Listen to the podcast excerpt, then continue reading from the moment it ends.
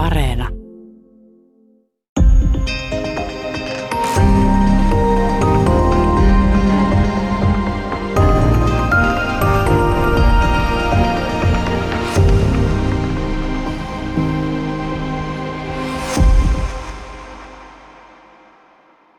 Hyvää päivää. Täällä on tänään vieraana kuolematutkija, historian tutkija, valtuutettujen tohtori Ilona Pajari.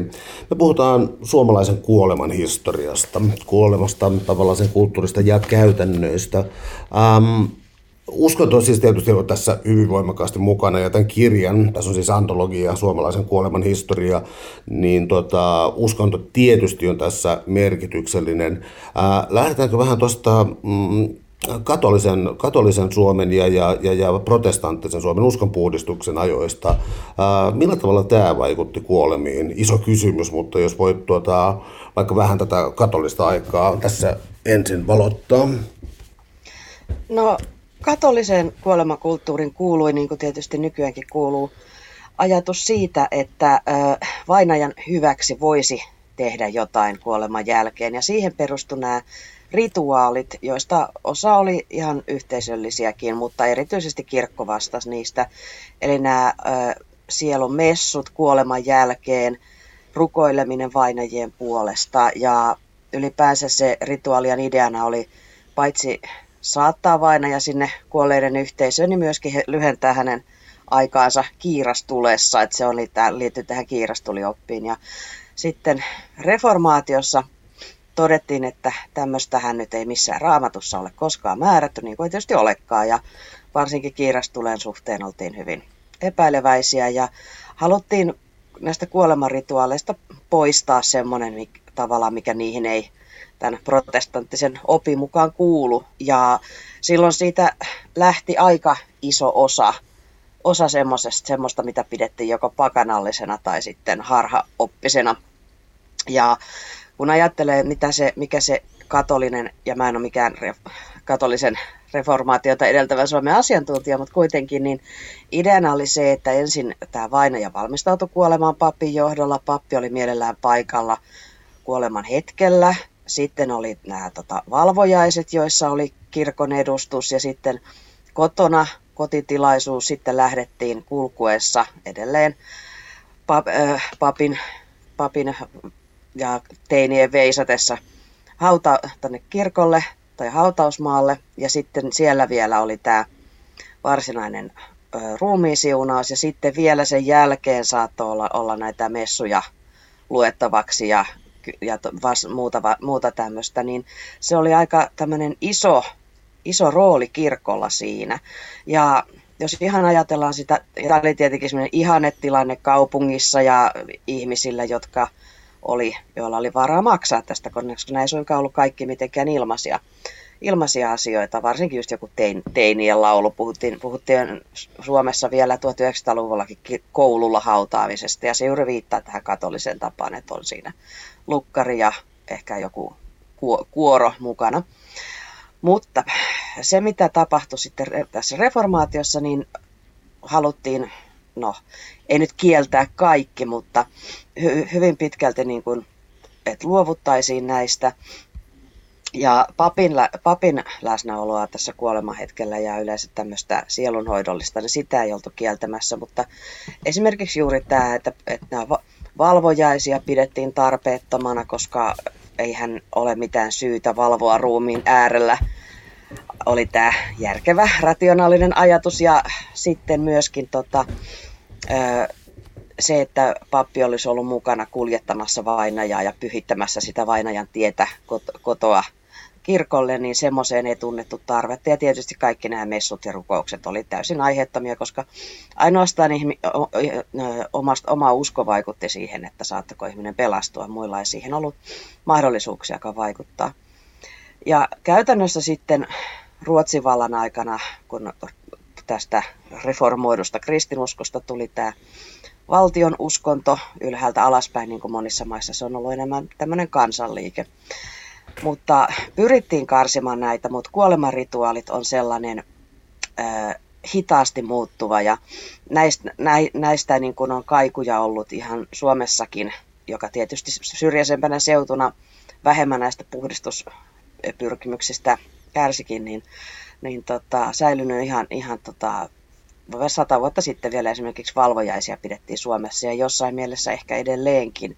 Ja juuri nämä sanonnat ja tällaiset, niin niitä on olemassa. Mutta oikeastaan 1686 toi kirkkolaki oli se, jossa määriteltiin nämä aika tiukasti, miten isoja hautajaiset ja kulkuet sai olla ja kuinka monta sai olla paikalla missäkin. Ja haluttiin juuri paitsi karsia, koska aatelilla nämä hautajaisrituaalit oli ollut aivan erityisen mahtavia, niin karsia sitä aatelin hautajaisten näyttävyyttä, näin mä oon itse tämän tulkinut ainakin. Ja myös sitten sitä, että, että jos, jos tota, tämmöinen pakanallinen niin kuin suureellisuus liittyisi hauta, hautaamiseen ja myöskin semmoista juhlimista ja mässäilyä haluttiin, joka oli liittynyt hautajaisiin, niin karsia, että ne olisi tämmöinen pieni niukka tilaisuus. Vietikö protestanttisuus tavallaan niinkin pitkälle, että siinä melkein kiellettiin jotain mua siis kuolema. Nyt tietysti on sellainen aihe, että se aiheuttaa hieman hirveistä huumoria aina välillä, mutta äh, jotenkin mua kuitenkin nauratti siis se, että kalvinismin ähm, perustaja Calvin, niin tuota, kirjasta kävi ilmi, että oli viety äh, hauta, hauta, tai siis kuolema ja hautaaminen oltiin viety niin pitkälle, että ei tiedetä, mihin hänet on Genevessä haudattu. Kyllä. Eli siis Kyllä. Niin kuin, näin Kyllä. pitkälle, kun protestantismi oli sitten erilaisia ikään kuin riitin tapaisia hahmoja vastaan. On ja samaten, samaten juuri tämä, mikä mua itse niin kuin tällä hetkellä mulla on projekti noista uskonnottomista hautauksista ja ni, niissähän yksi versio on tämä, että me ihan täysin hiljainen hautaus, ettei sanota mitään, koska, koska tavallaan niin kuin se ei ole millään lailla tarpeellista pitää puheita. Jotkut ihmiset on halunneet itse tällaisen hautauksen, niin, niin myöskin, myöskin tota, joihinkin protestantismin suuntauksiin on, on kuulunut tämä ajatus, että ei, ei puhuta yhtään mitään. Että se niin kuin, juuri se, että ei, ei tota, että omaisia lohduttakoon se, että henkilö varmaankin menee taivaaseen ja muuten sitten ei tarvitse sanoa, sanoa siihen sen kummempaa. Eli ja, ja just tämä kyllä Lutherkin sanoi, että mihin kristittyä haudattu, siinä on pyhä maa, että hautausmaan vi, vihkiminen on, tulkittiin silloin aika, aikanaan tämmöiseksi katoliseksi hapatukseksi. Kyllähän sitä, sitä nykyäänkin tehdään, mutta että siis ajatuksena oli juuri se, että, että mikä ei ole tarpeellista, koska uskomme niin vahvasti ja Jumala on läsnä ja näin edelleen. No jonkinlaista rajatilasta tässä on aina, tai raja-ajasta tai tilasta, äh, hankala sanoa mikä termi tuohon sopisi parhaimmin, mutta siis, ähm, siis vaikuttaisi siltä, että jos mä nyt sanon tämä jotenkin ää, typerästi, mutta siis kuolema aiheuttaa, asettaa tietyn poikkeusajan ja poikkeustilan, jolloin ikään kuin kuollut ei ole vielä täysin lähtenyt ja, ja, ja, ja ei ole päästy vielä tähän ideaalitilaan. Ää, hyväksytkö tämän määritelmän? Niin, no tämä on, tää on tota, tässä rituaaliteoriassa, puhutaan nyt sitten Arnold van Gennepistä tai, tai tota, muista teoretikoista, joita en nyt muista, kun en ole antropologi, mutta joka tapauksessa niin ajatus on se, että ainakin yhteisö olisi liminaalitilassa, että koetaan, että henkilö on tavalla, ei ole, ei ole enää keskuudessamme, mutta ei myöskään täysin poistunut ennen kuin nämä kuoleman rituaalit olisi viety loppuun saakka. Ja kansanuskossahan oli pitkään tämmöinen ajatus, että vai että ihminen ei kuolemassa kuole kokonaan, vaan niin kauan kun on lihaa luissa, niin hän pystyy liikkumaan. Ja tähän perustuu monet tämmöiset kauhukuvat ja, ja myöskin kuolemantanssiaihelmat, että se lihassa oli sitä elämää kuitenkin vielä jonkin verran. Ja toisaalta myös sen, miksi sitten luihin on suhtauduttu monesti hyvin välinpitämättömästi, että ne ei enää tee mitään, mitään että on näitä erilaisia katakombeissa rakennettu luista ja, luista ja tämmöisiä hyvinkin hienoja rakennelmia ja näin edelleen, mutta se, että, se, että tota, kyllä jonkinlaista, niin kuin nykyterminä tämä closure, jonkinlaista päätäntöä kaivataan siihen kuolemaan, että, että ihmiset voi tehdä sen omalla tavalla, jos esimerkiksi ei pääse hautajaisiin, mutta kun nykyään on tätä, että tarvitaanko hautajaisia, että se kysymys on noussut esille, niin kyllä mä sanoisin, että ihan sen oman psyykkisen tilan kautta takia olisi hyvä jonkinnäköinen pitää, oli siinä sitten vainaja läsnä tai ei.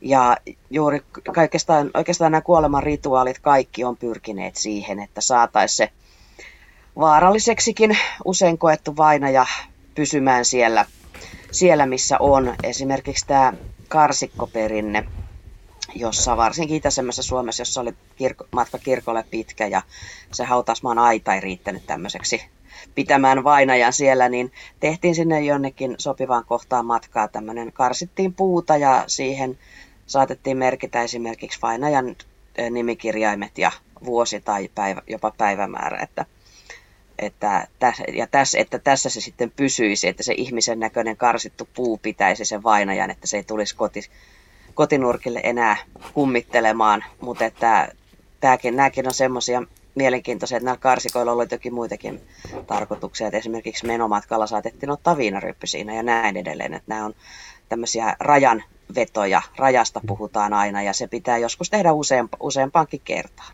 Täällä on tänään siis vieraana historiatutkija ja kuolematutkija Ilona Pajarin, ja me puhutaan suomalaisen kuoleman historiasta. Um, mä tarttuisin tuohon, mitä sä äsken mainitsit, eli tuon uskonnottomien hautauksen. Sitä ei käsitellä tässä kirjassa, mutta sä tutkit sitä paraikaa. Avaisit se vähän tätä keskustelua? Tämä on hyvin mielenkiintoinen keskustelu sen sikäli, että sitä ei hirveän paljon ole. Että kirkosta erominen tuli mahdolliseksi vuonna 1923 ja jo sitä ennen järjestettiin jonkin verran uskonnottomia hautajaisia, erityisesti punaisella puolella vuoden 1918 sisällissodassa, mutta myös sitten erilaisten aatteellisten, oli tolstoilaisia, oli sosialisteja, joille tämä kirkon rituaalit ei syystä tai toisesta kelvanneet tai heitä ei kelpuutettu niitä saamaan. Ja sitten mutta kirkosta määrät vuoden 2023 jälkeen oli kuitenkin odotettua vähäisempiä, voi sanoa. Ja oikeastaan vasta 1900-luvun lopulla se kirkosta eroaminen alkoi yleistyä ja siihen oli monta syytä, että oli tätä kirkollisveroasiaa ja oli tämmöistä poliittista tarvetta. Ja sitten, mutta se mikä nykyään on ehkä kaikista yleisin, että ei ole sitä kiinnostusta uskontoon, ei minkäänlaista niin kuin kosketuspintaa siihen uskonnollisiin ajatuksiin, että Päivi Räsästä ei kaikesta voi syyttää, vaikka hänen puheillaan on oltu nähty olevan tämmöistä lisää, lisäävää vaikutusta, että ihmiset kokee, että siinä kirkko puhuu, vaikka ei puhukaan. Mutta ylipäänsä ajatus siitä, että kirkko on vanhakantainen, konservatiivinen ja näin, niin erotaan kirkosta. Mutta mitä vaikutusta täällä on hautajaisiin, että koska ää, ki, pappihan voi tulla kyllä siunaamaan kirkko, kirkosta eronneenkin, mutta ja jos siihen ei ole selkeää estettä, eli mihin on este nimenomaan se, että henkilö on eläessään tehnyt tiettäväksi tahtonsa, että ei saa tulla ja sitä kunnioitetaan kyllä, että omaiset ei, jos siitä on ihan paperi olemassa, niin omaiset ei sen yli voi kävellä vaikka kuinka haluaisivat. Pappi ei tule, tai ainakaan hänen ei pitäisi tulla. Ja sen takia, koska tämä uskonnoton kuolemakulttuuri on aika vähän tunnettua, se on tietyissä piireissä suvuittain menee, niin osataan nykyään jo järjestää, kun on järjestetty ennenkin. Ja vanhaan työväenkulttuuriin sen tähän niin kuin vasemmistolaisimpaan ö, siipeen kuulu myös tämä, että tiedettiin kyllä ja osattiin järjestää, mutta että sitä, moni on aika hämillään ylipäänsä kuoleman ja hautajaisten edessä ja se vaikuttaa sitten siihen, että tulee se ensimmäinen mielikuva, että no varmaan me nyt sitten pappi. Ja kun monesti ei tosiaan ole mitään käsitystä, että mikä se voisi olla, niin se se semmoinen ajatus siitä, että järjestettäisiin uskonnottomat hautajaiset tai miten me nyt haluttaisiin nämä järjestää, niin kun eihän niitä oikein haluta järjestää mitenkään, niin silloin tavallaan siihen tulee se semmoinen selkeä kehys ja päästään niin kuin, niin kuin sitten tavallaan asiassa eteenpäin. Ja ihmiset ei ehkä tarpeeksi puhu omista toiveistaan ja joko ei haluta itse ihminen itse halua puhua niistä sairastuessaan kuoleman lähestyessä tai sitten omaiset ei halua kuulla. Nykyään toki tehdään näitä hautaustestamentteja ja, jos, ja ne kannattaa laittaa paikkaa, josta ne löytyy, koska hmm. muuten niistä ei ole mitään hyötyä. Ja sitten myöskin, myöskin niin kuin on ehkä avoimempi keskusteluilmapiiri, mutta Sanoisin tämän puheenvuoron päätteeksi, että uskonnotonta hautaus- ja kuolemankulttuuria ei hirveästi tunneta.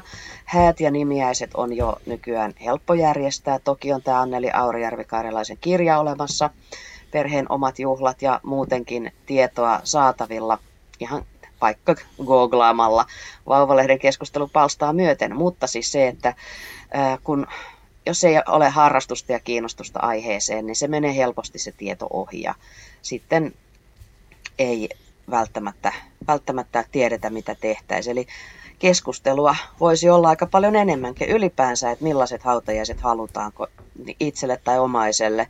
Ei se ole mitenkään sairaaloista, vaan se on asia, joka jotenkin pitäisi hoitaa. Suomi kaupungistui hyvin myöhään. Tuossa tota, olisiko se 69, 70, 71, joskus siinä näiden kolmen vuoden keppeillä siis enemmistö yhtäkkiä asuikin kaupungissa, nopea rakennemuutos. Sä oot tutkinut myös tätä siis kuolemaa maalla ja kaupungissa ja minkälaista kulttuuria mm, kuoleman ympärillä on ja, ja, ja tietyllä tavalla myös kulutusta.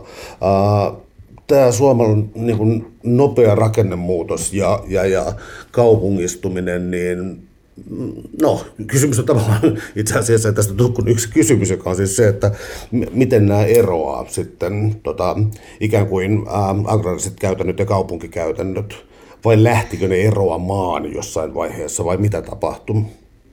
No, tässä voidaan oikeastaan palata sinne katolisiin aikoihin, koska ää, niin kuin mainitsin, niin tämä katolinen hautauskulttuuri, niin siihen kuului ihanteessa käsikirja – mallissa se, että oltaisiin oltu suht tiiviissä kyläyhteisössä. Ja tiiviitä kyläyhteisöjä Suomessa toki on ollut ihan varhaisinakin aikoina, mutta kaikki niistä ei suinkaan sijainnut kirkon lähellä. Ja silloin juuri tämä kirkon rooli jäi pienemmäksi, kun tämä sanonta pappia kyydissä liittyy just näihin erilaisiin rituaaleihin, että onko papilla kyytiä paikalle, tuleeko pappi sitten meidän hautajaispitoihin. No eipä tullut, kun ei ollut kyytiä. Mutta joka tapauksessa niin se, että ää, silloinkin jouduttiin sitten vähän oikomaan mutkia ja, ja tulemaan toimeen sillä, mitä oli. Ja tämä on monet, myöskin myöhemmin sitten sävyttänyt tätä syrjäisempien seutujen tätä hautauskulttuuria, niin kuin mainitsin just tämän karsikkoperinteen. Ja samaten kulutuksellisesti, niin se missä kaupungissa pystyttiin ostotuotteita hankkimaan, tietenkin jos rahaa oli, mutta ylipäänsä kotitaloudet ei, kotitalouksien ei tarvinnut tuottaa ihan kaikkea itse, niin maalla tähän ei oikeastaan ollut mahdollisuutta. Että saattoi olla paikallinen nikkari, joka teki arkun ja, ja sitten tietysti saattoi olla, olla näitä mahdollisuus, mahdollisuus sitten tehdään vaikka talko, talkootyönä osa näistä hautajaistarjoiluista, mutta noin ylipäänsä niin se oli kotikutosempaa ihan käytännön syistä. syistä. Ja kun sitten kaupungissa siirryttiin tähän tämmöisen ostokulttuurin ää, paljon aikaisemmin. Ja oikeastaan osuuskauppaliikekin voidaan vetää tähän mukaan, koska se alkoi välittää sitten maaseudulla mm. näitä esimerkiksi ruumisarkkuja, siinä missä aikaisemmin oli tosiaan jouduttu tyytymään tähän paikalliseen osaamiseen ja tällä tavalla tämä tämmöinen kaupallisempi, kaupallisempi kuolemakulttuuri on tullut myös maaseudulle. Toki myös erilaiset ostotuotteet. Hautajaiskaramellit oli tällainen muistoesine, jota ei pitänyt syödä, minkä jotkut lapset eivät ottaneet uskoakseen, oli tehty lähinnä sokerista ja jauhosta. Että eikä, sokerista ja perunajauhosta, ne pysy koossa sillä lailla. Ja ne oli tämmöisiä tosiaan ihan koristeellisia, joihin oli vaikka raamatun lause laitettu. Vähän niin kuin puhutaan nykyään hääkarkeasta ja annetaan pieniä muistolahjoja. Mutta joka tapauksessa niin se tuli hyvin vähitellen maaseudulle ja oikeastaan esimerkiksi hautaustoimistoja alkoi olla joka puolella Suomea vasta, vasta toisen maailmansodan jälkeen. jälkeen että ostoarkkuja oli toki saatu aikaisemminkin, mutta että tämmöinen kaupallis, hidas kaupallistuminen. Mutta mitä tämä sitten vaikutti esimerkiksi just tähän, tähän tota, sitten myöskin ravintolaelämän, ravintolakulttuurihistoria liittyy tähän, kun kaupungeissa saatettiin siirtää nämä hautajaispidot, ensinnäkin ne pieneni hyvin varhaisessa vaiheessa 1900-luvun alkupuolella ja aikaisemminkin. Saatettiin mennä kahvilaan tai ravintolaan syömään, tai sitten asunnot oli niin ahtaita, että niihin ei kovin isoa isoa saattojoukkoa pystynyt kutsumaan, niin maalla tämä tämmöinen hautajaispitokulttuuri säilyy oikeastaan tähän lähiöiden rakentamiseen asti. Eli tavallaan ne, jotka, niihin muutti toki myös kaupungissa aiemmin ahtaasti asuneita ihmisiä, mutta tämä klassinen idea on, että muutettiin maalta kaupunkiin ja muutettiin nimenomaan lähiöön. Ja, ja silloin tavallaan lähiöihin tuli, tuli tämä maaseudun hautauskulttuuri ja monia ei esimerkiksi edelleenkään tunne muuta kuin sen, että on isot isot ruokahautajaiset. Toki nyt korona-aikana esimerkiksi niistä on jouduttu luopumaan, mutta se ajatus siitä, että tämmöiset ne hautajaiset on, niin on hyvin vahva. Eli tavallaan ne on niin sekoittunut uudestaan, uudestaan ja mikä on se suomalainen hautauskulttuuri, niin sitä ei oikeastaan määritäkään kaupunki, vaan kaupunkiin muuttaneet. Ja moni näistä ajatuksista ja tavoista, että et joskus pitäisi saada semmoinen kunnon vertailu, että miten esimerkiksi aikaisemmin kaupungistuneissa maissa ja mitkä asiat on toisin, mitä voi olla hirveän vaikea tehdä, kun moni muu, niin moni muukin asia on toisin. Mutta et mä väitän, että Suomessa olisi kuitenkin vähän semmoinen kansanomaisempi, lähe, niin kuin käytännönläheisempi kuolemankulttuuri. Ja sitten eri alueita, joilla on säilytetty näitä tapoja. Pohjanmaa, Pohjois-Suomi on tämmöisiä alueita, Itä-Suomessa myös tämmöisiä kuten haudan umpeen luominen, jos vaan seurakuntapuutarhuri antaa sen tehdä. Sitten nämä erilaiset saatot, että kun saatetaan, kun mennään niin kuin autoletkassa vainajan kotoa, jonne vainaja on tuotu, tuotu tuolta ruumishuoneelta, niin ajetaan sinne kirkolle. Sitten on erilaisia valvojaistapoja. Ylipäänsä vainajan katsominen ennen hautausta on sellainen asia, jota Länsi- ja Etelä-Suomessa harvempi on koskaan kokenut. Mutta että idässä ja pohjoisessa niin se on säilynyt semmoisena tapana, että totta kai se tehdään. No miten sellainen yleinen väite, siis tässä suomala, siis käsillä on tämä kirja Suomalaisen kuoleman historia, useampi kirjoittaa tässä näin, mutta ää, useammassakin artikkelissa tässä nousee esiin siis sellainen, äm, nyt mä en halua sanoa niin kuin pahana sanana hokemaa, mutta sellainen niin kuin yleisenä käsityksenä pidetty asia, että me ollaan vieraantuneita jollakin tavalla kuolemasta, jos nyt tuota vieraantumissanaa saa käyttää, juuri sillä, että osa meistä ei ole ikinä nähnytkään ruumista. Ja esimerkiksi äh, kirjassa sitertaan saksalaista Norbert Eliasia, joka, jolla on suomessakin käännetty kirja Kuolevien yksinäisyys. Eli tämä ajatus, että me ollaan täysin vieraantuneita kuolemasta, äh, se on mun mielestäni ristiriitainen. Siis kyllä se, että osa meistä ei ole koskaan nähnytkään ruumista, Toisaalta taas sitä vastaan mun mielestä on vähän se, että puhutaan hirvittävästi eutanasiasta, saattohoidosta, inhimillisestä kuolemasta, tämän kaltaisista, niin se tuntuu olevan vähän kaksijakoinen juttu. Mm, mitä mieltä sä oot tästä? Haha, nyt, nyt tuntuu, että pääsen oikein vauhtiin, koska okay. tässä onkin kaksi eri asiaa kyseessä. On hyvä. Nimittäin, kun niin sano, kun mä niin sanottu, sa, aloitin näissä hommissa semmoisen 25 vuotta sitten, niin se ö, kuolema, on, kuolema tabuna, tabuna ja näin, niin piti vielä jonkin verran paikkaansa. Toki koska minäkin opiskelijatyttönä keksin alkaa tutkia kuolinilmoituksia, niin olihan siitä puhuttu, enää yksi tyhjästä sitä repinyt, mutta ideana on se, että kun joku Norbert Elias kirjoitti, se tuli Suome, hetkinen. Ja sitten samaten nämä tämmöiset klassikot, Philip Arjes, Herman Pfeiffelin The Meaning of Death tuli jo, se, oliko se peräti 50-luvulla, ja sitten Jeffrey Gore 50-luvulla ihan varmasti. En ole hyvä vuosiluvuissa tarkistaneena lähteistä, mutta joka tapauksessa tarkoitan siis sitä, että tätä keskustelua kuolemasta ja länsimaisen ihmisen kuolemasta vieraantumisesta oli käyty viimeistään 50-luvulta alkaen. Ja se oli yksi tällainen vaikutin, että sitä alettiin historiassakin tutkia monilla muilla aloilla. Suomessakin, Suomeenkin se rantautui 70-80-luvulla ja julkaistiin kirjoja ja pohdittiin asiaa. Ja se, mikä mua itseni on kiehto näissä, kun mä aikaisen, rupesin niitä sitten tavaamaan silloin, silloin tota gradua tehdessä, niin oli aina, että jokainen kirja tuntui ajattelevana, että nyt tämä asia on käsitelty että nyt, nyt me sitten olemme puhuneet kuolemasta ja nyt on, nyt on kaikki hyvin. Ja sehän ei tietenkään pidä paikkaansa, mutta se kertoo oikeastaan siitä, että kirjaili, kirjoittajat koki tekevänsä jotain ihan mahtavaa, jotain tosi jännää ja outoa. Ja se oli myös suomalaisessa mediassa, että Siinä missä nyt nykyään on, tämä varsinkin tämä syksy tämmöistä kuolemantutkijan sesonkia, että paljon kysytään ja eri lehdissä on ja, ja on, on radiossa ja muuta, niin ja siihen aikaan, multa ei tietysti kukaan kysynyt mitä eikä olisi pitänytkään, mutta oli ehkä kerran vuodessa jossain mediassa juttu, juttu kuolemasta. Ja monesti se oli tämmöinen filosofispainotteinen, että tiedätkö, että sinäkin kuolet. Ja, tai sitten joku yksityiskohta, joka oli mahdollisimman makaberi, jos oli vaikka joku sitilehti tai image. Ja si- sitten sitten siitä ei enää puhuttu. Ja tavalliset ihmiset ei mielellään keskustelleet asiasta.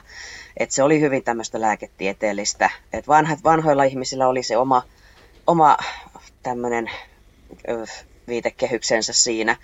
Ja nuorilla sitten ei ollut mitään tarvetta puhua oikeastaan asiasta sen enempää.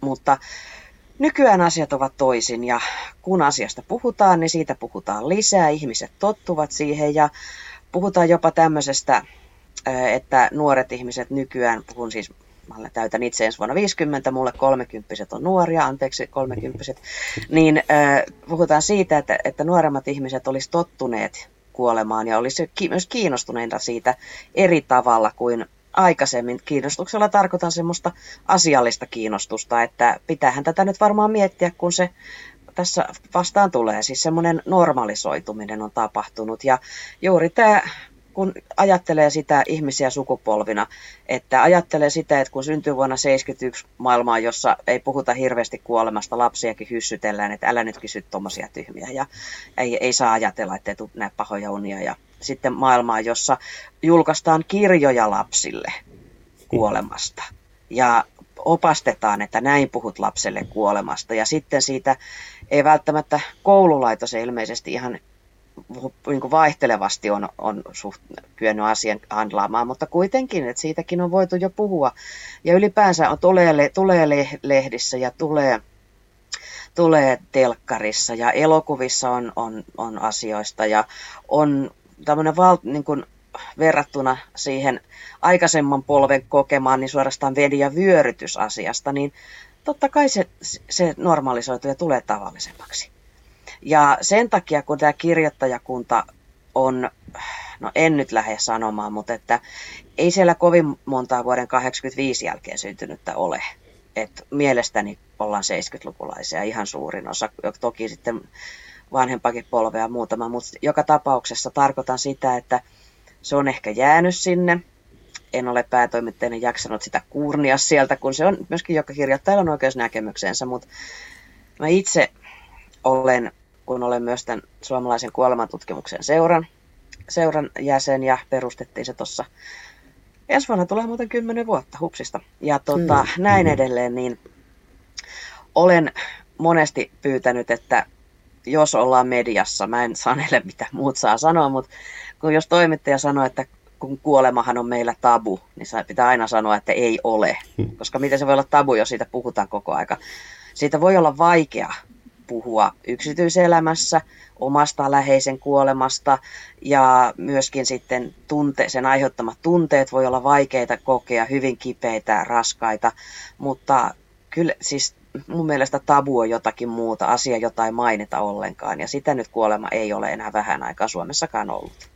Täällä on tänään siis vieraana valtiotieteen tohtori ja kuolemantutkija Ilona Pajari. Me puhutaan suomalaisen kuoleman historiasta. Tuota, Yksi tällainen äm, asia, mikä on itse asiassa mua hä- hämännyt monta kertaa historian kirjoissa. Viittaan nyt tässä kirjassa artikkeli nälkävuosista ja, ja, ja kuoleman kuvista. Eli siis hetkinen 1867 1868 oli Suomessa viimeiset nälkävuodet, jolloin todella siis konkreettisesti kuoltiin pystyyn, kaaduttiin tielle ja kuoltiin siitä. Tota, mun pointtini on se, että Jotkut tota, historian tutkijat antaa ymmärtää kirjassansa, että tällaiset ajat, jolloin lapsikuolleisuus on suurta, keski-ikä on ehkä vajaa 40, mikä on osittain tilastoharha, koska se selittyy myös lapsikuolleisuudella, että jos on elänyt vanhaksi, niin on voinut elää vaikka 80-90-vuotiaaksi, että ei siinä Ää, se ei ole niin koko totuus, mutta pointti on se, että annetaan ymmärtää, että ne on tottuneet kuolemaan, että vaikka niin lapsen kuolema ei koske samalla tavalla kuin nykyaikana. Mä oon aina ihmetellyt tätä väitettä, että voiko se muka pitää paikkansa. Miten sun mielestä? Tämä on sellainen, sellainen vähän kaksipiipunen juttu, että kyllä lapsen kuolema on aina ihmisiin sattunut. Ja monista eri syistä, paitsi että useimmat normaalit ihmiset luo tunnesiteen lapseensa, niin sitten myöskin on, myöskin on se, että mikä nykyaikana harvemmin tulee esille, on tämä tämmöinen niin kuin myöskin tämän suku, suvun jatkaminen ihan tämmöisessä sosiaalisessa mielessä, että pitäisi olla se perillinen ja pitäisi olla se, jolle, jolle antaa, antaa nimensä ja tämän niin kuin asemansa, jos sellainen sattuu olemaan. Eli se on voinut sattua jopa enemmän tietyssä mielessä kuin nykyään. nykyään. Mutta kyllä tämä ajatus siitä, että, että, että lapsiin ei olisi luotu tunnesiteitä, koska ne kuolevat kuitenkin, niin kyllä se on, on tota, hyvin pitkälti, pitkälti virheellinen. Ja tästä just on Filip Arjesti lapsuuden historiaa käsitellessään, niin tehnyt osin ehkä, ehkä myös virheitä siitä. Esimerkiksi todiste, todisteeksi ei kelpaa se, että lapselle annetaan sama nimi kuin kuolleelle lapselle, että sillä kuolleella lapsella ei olisi ollut merkitystä, vaan se voi myös olla ajatus, että se lapsi on tullut takaisin, jos on samanniminen lapsi, että meillä on taas pikkumatti keskuudessamme. Että näitä on, se riippuu ihan, että ylipäänsä se, että kyllä, kyllä lapsiin on, on, on kiinnitty, mutta se millainen kokemus lapsen kuolema on ollut korkean lapsikuolleisuuden tilanteessa, niin se on ollut hyvin erilainen kuin nykyään alhaisen lapsikuolleisuuden tilanteessa, koska silloin on ollut vertaistukea. Se on voinut tapahtua omassakin perheessä, omassa lapsuudessa, oma, oma, omalle itselle, mikä tietysti aina tarkoittaa, että se olisi hyvä asia. Se voi myös tuntua, että en kestä enää, koska nämä kärsimykset kasaantuu, mutta siitä on voinut puhua. Se on ehkä käynyt eri tavalla mielessä, kuin tilanteessa, jossa se on mahdotonta ja luonnon vastaista, niin kuin nykyään helposti ajatellaan, että, että lapsi ei saa kuolla, että se on, niin ei voi käydä. No tuohon aikaan tiedettiin, että niin voi käydä. Ja, ja saattoi hyvinkin käydä. Ja just esimerkiksi tuli joku tartuntatautiepidemia, niin tuolla on noita vanhoja hautakiviä tai ristejä, joissa saattaa olla ihan vuoden parin sisään niin todella todella monta saman perheen lasta ja kyllähän se hiljaiseksi vetää. Ei, sitä, ei sellaista kukaan ole voinut kylmin sydämin kokea, eikä myöskään ympäristössä. Mutta mut siitä on joka tapauksessa jollain tavalla pystynyt hahmottamaan, mitä on ja keskustella siitä. Ja meille on aika vähän, vähän varsinkin rahvaan keskuudesta semmoista lohtupuhetta tar- tarjolla, mutta esimerkiksi aateliston kirje, kirjeistä, niin niin käy, käy ilmi, että siitä on, on, on keskusteltu ja on voitu jakaa niitä tuntemuksia. Kun nykyään taas voi olla, että lähipiirissä ei kellään ole minkäänlaista kosketuspintaa ja kun se lapsi on niin iso tämmöinen emotionaalinen ja kulttuurinen ja symbolinen investointi, niin tavallaan myös ihminen menettää niin paljon siinä. Kaikki ne asiat, joita olisi voinut kokea lapsen kanssa, ja siihen on, on hirveän vaikea sanoa mitään niiden, joilla omat lapset iloisena kirmaa tuolla edelleen. Ja silloin sitten vertaistukiryhmä auttaa ja Käpy ry lapsikuolemaperheitä tukee, tukee ja, ja on, on tarjolla tietysti sitten erilaista ammattiapua, mutta se sellainen niin kuin välitön oman elämänpiirin ö, tuki ja lämpö, niin sitä on vaikea löytää, kun ihmiset jopa saattaa pelätä että et en uskalla nyt sanoa tässä käsittämättömässä tilanteessa yhtään mitään. Jos ajattelee, että lapsen kuolema on nykyään ää, jonkinlainen anomalia, jonkinlainen poikkeus kuitenkin, ää, mutta sitten tunnetaan myös sankarikuolemia ja marttyrikuolemia, mutta nyt tulisi niin kuin isolla iillä sellainen asia kuin itsemurha. Ja tähän mm. sitten siis tuota kirkon suhtautuminen ja ikään kuin traditionaalisen yhteisön suhtautuminen.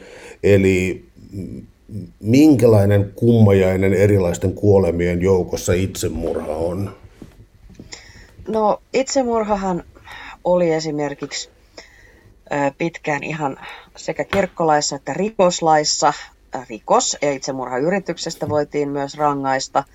rangaista ja, ja samaten ajatuksena oli, että tappamalla ihmisen joutuu pois Jumalan yhteydestä, tappo sitten vaikka itsensäkin. Eli itsemurhan tekijä ei haudattu hautausmaalle eikä hänelle suotu samanlaisia näitä viimeisiä riittejä kuin niin sanotusti herrassa kuolleille. Ja ajatuksena oli, että sellainen sielu on, on kuollut epäpuhtaassa tilassa ja sen takia on kelpaamaton tähän kuolleiden yhteisöön, joka seurakunta tavallaan jatkui sinne haudan toiselle puolelle ja hän oli, hän oli siitä pois. Mutta siinä oli tietenkin erona tämä, että oliko se itsemurha tapahtunut, tapahtunut täysissä järjissä, koska silloin sitä pidettiin erityisen pahana asiana ja sitten jos taas oli tämmöinen hulluuskohtaus tai tunnettu, tunnetusti mielisairas, niin siihen voitiin suhtautua sitten lempeämmin, että hän ei tiennyt mitä teki. Et se, että tietoisesti halusi tappaa itsensä, niin se oli tällainen niin kuin kaikista pahin asia ja tietoisesti asettuu Jumalan tahtoa vastaan, koska ajatuksena oli se, että Jumala oli laskenut jokaisen ihmisen päivien määrän osittain noissa hyvin vanhoissa kuolenilmoituksissa se näkyy siinä, että siellä ilmo- ilmoitetaan päivälleen, kuinka vanhaksi, vanhaksi hän eli. Ja toisaalta ajatus siitä, että juuri ennen, ennen Jumalan tarkoittama aikaa kuollut ihminen, koska myös väkivaltaisesti kuolleita voittiin pitää epäpuhtaina ja heitä ei haudattu samoin kuin muita, ei toki yhtä ankarasti rangaisten kuin itsemurhatekijöitä. Mutta ajatuksena oli, että jos ihminen kuolee ennen aikojaan, ennen Jumalan säätämää aikaa, niin hän, siihen nimittäin juuri perustutaan ajatus kummittelusta, että hän ei voinut vielä mennä rajan taakse kokonaan ennen sitä. Mutta itsemurhassa oli, oli, oli juuri tämä ajatus siitä, että, että, että tota, se on niin kuin vastoin, vastoin Jumalan tahtoa.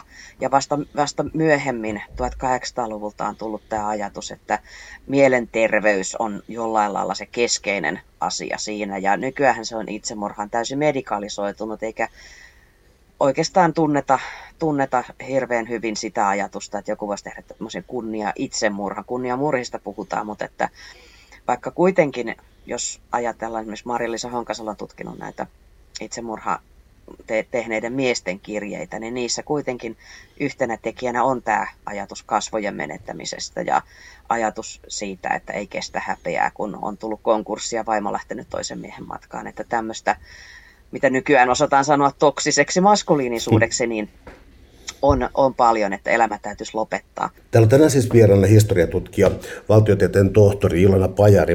Me puhutaan kuoleman historiasta äh, Suomessa. Tuota, äh, tullaan kuoleman rangaistukseen ja siis siihen, että jos ajatus oli, että olisimme ikään kuin vieraantuneita kuolemasta tässä ajassa, mutta kuten sen jo analysoit ja kiistit tietyllä tavalla. Mutta siis äh, kuoleman rangaistus ja sen julkisuusaspekti, siis varoittava esimerkki kaiketi. Nämä on niin historiassa hirvittävää luettavaa, siis joku, miten niitä nyt meneekään, jotain moninkertainen teilaus ja, ja, ja, ja siis niin kuin tällaisia käsittämättömyyksiä ja ruumis jätetään ää, näytille, vaikka kuinka pitäisi aikaa. Kaikki näistä tuntuu meidän mielestä niin kuin makaberi on liian pieni sana, mä en osaa keksiä tarpeeksi isoa sanaa, ne vaan niin kuin tuntuu kuvottavilta samaan aikaan mulla on kuitenkin sellainen tunne, että ihminen ei muutu niin kamalasti historiassa kuitenkaan. Ja, ja löytyyhän, no, Yhdysvallat vaikkapa jossain kuolemantuomio, niin siellähän on todistajat ja halutessaan vaikka jonkun henkirikoksen uhrin vanhemmat tai jotain tällaista. Onko tällaisia spektaakkelikuolemia vielä olemassa tai spektaakelimurhia pikemminkin? No mä en oikeastaan tiedä kyllä muuta esimerkkiä kuin Yhdysvallat, jota olen yrittänyt ymmärtää noin niin kuin kokonaisuutena, mutta alueellisesti ehkä on ehkä parempi. En, en, en, en tosiaan käsitä tätä, tätä ajatusta, että niin kuin tämmöinen englanninkielinen sitaatti, jonka lähdettä, lähdettä nyt tähän saa päähän, mutta justice must not only be done, it must be seen to be done, että ei riitä, että oikeus toteutuu, se täytyy myös näkyä. Ja Tämä on tietenkin liittyy siihen ajatukseen siitä, että suhteutuminen siihen, että millainen valtio me olemme ja miten julkisesti me teemme asioita. Ja puhutaan tästä vallan piiloutumisesta ja tämä vanha, vanha tuttu Michel Foucault, joka seikkailee näissä kulttuurin tutkimuksen ja yhteiskunnan tutkimuksen töissä edelleen, niin on juuri puhunut tästä, tästä kuinka tavallaan niin kuin valta ulottaa lonkeronsa syvemmälle ihmisiin itseensä samalla kun se ei enää näy niin paljon julkisesti, että, että tavallaan ihmiset sisäistää sen ajatuksen, että sitä, näitä monia asioita ei tarvitse enää julkisesti esittää. Mutta ylipäänsä siis kuolemanrangaistus, niin se on semmoinen asia, josta keskustellaan jatkuvasti, koska ö, on tietty ö, poliittinen suunta ja psyykkinen rakenne, jonka mielestä se olisi tosi hyvä juttu ja varmasti ehkä siis rikoksia. Ja oikeastaan sille ei ole kauheasti kyllä niin kuin yhteyttä siihen, että miten paljon rikoksia ja minkälaisia rikoksia kussakin maassa tehdään.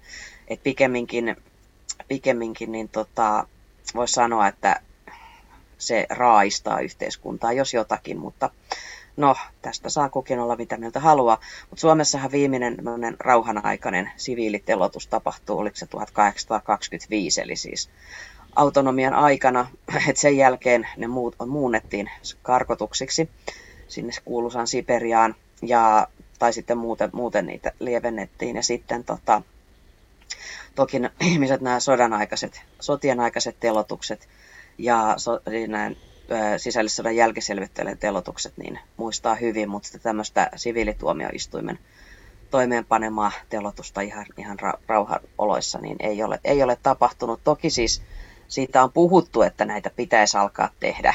Esimerkiksi 20-30-luvulla koettiin, että Suomi on, oli niin hirveä paikka, että näitä vaadittiin, vaadittiin äh, kuolemanrangaistusta, kun se vielä siellä laissa oli.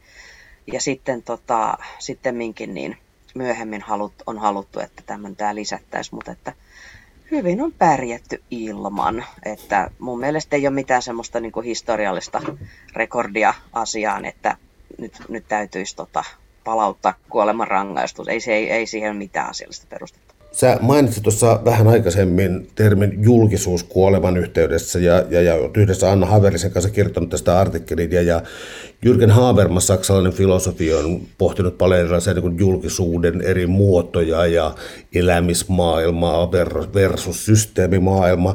Eli tämä kuolema on julkisuus ja yksityisyys. Onko se ähm, ähm, tarkoittaa tällainen niin nyt kaksi jakoa, mutta siis jonkin sortin dualismi, että tota, kuuluuko kuolema tavallaan niin näille molemmille alueille vai onko ne jotenkin poikkeustiloja, että ne muuttuvat julkisiksi tai, tai, tai miten näitä pitäisi käsitellä? Ehdottomasti kuolema kuuluu ö, sekä julkiselle, julkiseen että yksityiseen. Et se, se, että kun sanotaan, että kuolema on kaikille samaa, niin sehän ei sinänsä pidä paikkaansa. Että on kuolemia, jotka noteerataan huomattavasti laajemmin kuin toiset. Nykyäänkin tämmöiset valtion päämiehet, poliitikot, tunnetut henkilöt, joskus ihan esimerkiksi onnettomuuksien tai väkivaltarikoksen uhrit, niin heidän kuolemistaan kirjoitetaan hyvinkin paljon, paljon kuin sitten tämmöinen tavallinen rauhanomainen yksityishenkilö saa mennä vaineeseen melko hiljaisesti.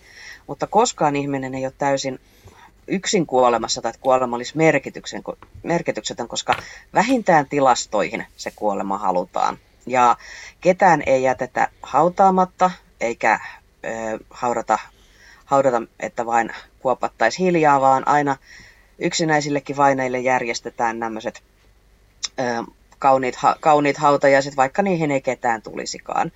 Ja kun, vakaumuksen mukaisesti kunnioittavasti haudataan. Eli on tällainen niin kuin tietty konsensus yhteiskunnassa, että millä tavalla kuoleman suhteen toimitaan, ja se kuuluu kaikille. Että tavallaan sitä pelkoa siitä, että tulisi käsitellyksi ja asiattomasti kuoleman jälkeen, niin pikemminkin kannattaa niitä omaisia pelätä, jos he keksii jotain kommervenkkiä.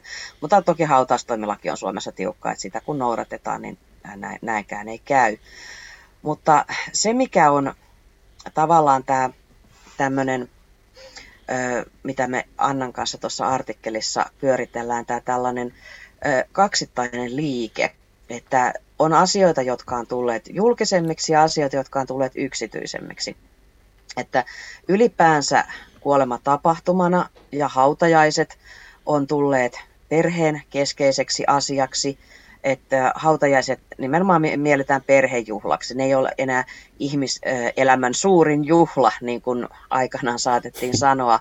Ja niihin ei kutsuta välttämättä kuin ihan, ihan se kaikkein lähipiiri silloinkin, kun ei ole tämmöistä pandemiatilannetta päällä.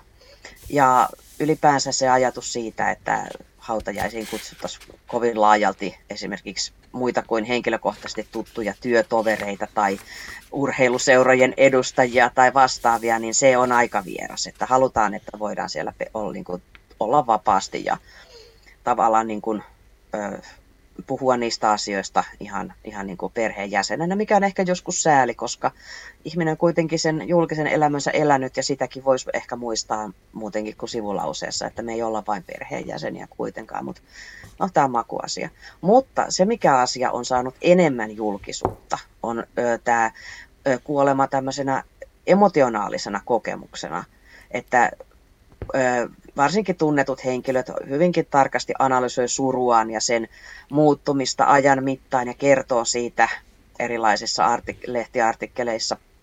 Että se on ihan tällainen oma genrensä, voi sanoa, ja ku, niin kuin normaalia, mutta meepäs 50 vuotta taaksepäin, niin ei siitä, ei näistä asioista oikeastaan puhuta puhuta, ja, ja se suru on monesti semmoinen aika ritualisoidustu kuvattu, että se ei silloin kuulunut hyvään makuun eikä tapoihin, eikä myöskään vaikka voi puhua tästä 1900-luvun puolivälistä senä synkimpänä kielletyn ja ö, vaietun kuoleman aikakautena, että moderni uuden aikainen ihminen ei näistä asioista puhunut toisin kuin hänen edeltäjänsä ja jäl- jälkipolvet, mutta joka tapauksessa niin se, että ei ne, se semmoinen henkilökohtainen suru ja kyyneleet ja näin kuulunut myöskään niihin entisaikaan suuriin hautajaisiin. Että ne oli julkinen tapahtuma, jossa oletettiin, että tapahtuu tietyt asiat ja saattoi siellä joku itkeä pirauttaa, mutta se ei ollut tällainen niin kuin merkittävä, merkittävä tapahtuma sinänsä, vaan ne oli tämmöinen yhteiskunnallisen aseman manifesti myöskin. Eli tässä on sekä, sekä niin kuin, ö, enemmän ja vähemmän julkisuutta, mutta eri asioille. Että sen yksityisen kautta kokeminen, mutta toisaalta yksityisen julkistaminen. Samaten tämä someaikakausi. Et, ja netissä, kun voidaan blogissa kertoa surusta, voidaan, voidaan eri alustoilla puhua siitä, on vertaistukiryhmiä myös, myös netissä tarjolla, niin silloin se ö, puhuminen joskus vieraidenkin ihmisten kanssa on paljon helpompaa kuin aikaisemmin. Mä pyytäisin oikeastaan jatkamaan tuosta, koska tämä tota, mitä mä nyt sanoisin, kuolema internetissä. Ja todellakin nämä siis ää, Facebook ja, ja, ja, ja erilaiset sosiaalisen median muodot, ehkä Facebook, joka on enemmän aikuisväestön kuin lasten käytössä, tuntuu ainakin olevan kuulopuheiden mukaan, niin tota, minkälaisia uusia muotoja? Mä tarkoitan, että siellä on kuvia, siellä on varmaankin eri, niin kuin tietyllä tavalla ikoneita, tietyllä tavalla jonkinlaisia adresseja ja muita. Onko se tuonut jotain uutta mukanansa? No sosiaalinen media ylipäätään, niin on, on, on näitä erilaisia alustoja, joilla eri ikäiset ja tapaiset ihmiset toimii, mutta sehän on myöskin luonut ihan uusia toimintamuotoja. Ja yksi, mikä tietysti on tullut aika normaaliksi, mitä saatettiin joskus aikaisemmin pitää, että kerrottiin vain ihan lähimmille, että nyt, nyt se mun äitini on sitten kuollut. Ja työpaikalla saatettiin olla puhumatta asiasta. Muuten kuin ihan, jos oli tarpeen, että on nyt tässä poissa jonkin aikaa tai, tai näin, tai joudun hoitamaan asioita, niin nykyään se kerrotaan koko sille osi, vain osittain tosielämässä tunnetulle lähipiirille, joka saattaa olla muutamasta kymmenestä muutamaan tuhanteen vaikkapa Facebookissa. Ja se on, ja nämä monesti ihmiset sitten, nyt näyttäisi, että tämä kipuilu tämän osanoton osoittamisen kanssa on vähentynyt. Mä luulen, että koronan tuoma läheisyyshymy on jollain lailla ratkaissut sitä pulmaa, mutta just tämä, että sanotaan osanottona, niin ethän sinä voi ottaa osaa, kun sinä et tuntenut häntä. No voihan sitä nyt olla surullinen toisen puolesta. Mm-hmm. No, joka tapauksessa juuri tämä, että niin kun on, on löytynyt uusia tapoja ja uusi ajatus siitä, että kenelle kaikille se asia ylipäänsä kuuluu. Ja se, mitä on myöskin koko ajan muuttumassa, mitä vielä kymmenen vuotta saatettiin sanoa, että sehän on hirveä repostella tuolla asioitaan kaikelle kansalle, kun tiedä ketä siellä on, niin ihmiset on tottuneet siihen. Ja myöskin tämä, että, että nämä somessa nämä tuttavuus- ja ystävyyssuhteet olisi pinnallisia, niin sehän ei, no voi sanoa, että ollaan tuossa muutaman somessa, Facebookissa tavatun ystävän kanssa puhuttu, että se on ihan, ihan, siis netti on ihan yhtä niin pinnallinen kuin olet itse. Et jos ei sieltä ketään löydy, niin mieti, oletko siellä oikeasti itsekään. Siis tarkoitan siis sillä lailla, että jos siellä tuntuu, että jaetaan vain onnellista elämää eikä puhuta koskaan ikävistä asioista, niin no, siihen täytyy löytää se tulokulma. Mutta ylipäänsä ää, netissä sureminen sitten, niin se taas mun kuplassa näyttäisi vähentyneen, että on näitä ilmoitusluontoisia asioita, kerrotaan tapahtumista, jotkut ei kerro, tiedän, että on menossa hyvinkin iso prosessi hautajaisten suhteen ja siellä ei näy mitään, että eikä te, kyllä sitäkin valintaa tehdään, vaikka oltaisiin sosiaalisessa mediassa. Mutta sitä semmoista niin kuin valtavaa tunteiden jakamista ei välttämättä tapahdu, että se on enemmän tämmöinen niin kuin ilmoitusalusta kuitenkin, että ihmisillä on tullut semmoiset tavat toimia. Mutta se mikä on sitten on nämä erilaiset surublogit, joissa voidaan käydä läpi, läpi asioita ja tämmöiset muistosivut, jonne voi ihmiset tulla kertomaan, kertomaan vaikka muistoja vainajasta tai sitten ihan vaan antaa niin kuin ilmaista osanottonsa, niin ne on tämmöisiä. Ja se mikä näissä on just, että ne voi avata ihan uusia tämmöisiä, ö, tai tuoda uusia mielikuvia tästä henkilöstä, jonka lähiomaiset luuli tunteneensa. Eikä välttämättä huonossa mielessä. Ensimmäiseksi tulee mieleen, että jaahas, sillä oli pari muutakin perhettä, vaan, vaan siis ihan tämmöisiä harrastusporukoiden, että hän oli siellä tämmöinen ja tämmöinen ja siellä me tehtiin näitä ja näitä asioita. Ja tavallaan niin kuin se, mikä näistä hautajaisista on kadonnut, eli se, että siellä olisi laaja, laajat kansanjoukot paikalla muistelemassa ja kertomassa, niin voi olla, että näissä netin puitteissa sitten tulee tätä kokonaiskuvaa ihmisestä. Ja sitä olen just miettinyt, että kun nykyään on iäkkäätkin ihmiset monesti hyvin aktiivisia ja harrastaa asioita, saa uusia ystäviä, joista heidän lapsensa, jotka ei enää asu asu heidän kanssaan, niin välttämättä tiedä hirveästi, niin mm. osataanko näitä ihmisiä kutsua esimerkiksi hautajaisiin, niin he voi sitten netissä löytää tämän perheyhteisön ja ehkä kertoa jotakin siitä, koska kun me ihmiset muututaan koko ajan, ei se psyykkinen kehitys ja persoonallisuuden kehitys muut lopuksi siihen, kun ihminen täyttää 50 tai 60, niin voi olla, että on mielenkiintoista, mielenkiintoista kuulla, että mistä asioista se äiti oli kiinnostunut viimeisinä vuosina, jos, jos ne ei vaikka tulleet lasten kanssa puheeksi. Tämäkin on mahdollista. Suuret kiitokset keskustelusta Ilona Pajari. Oli ilo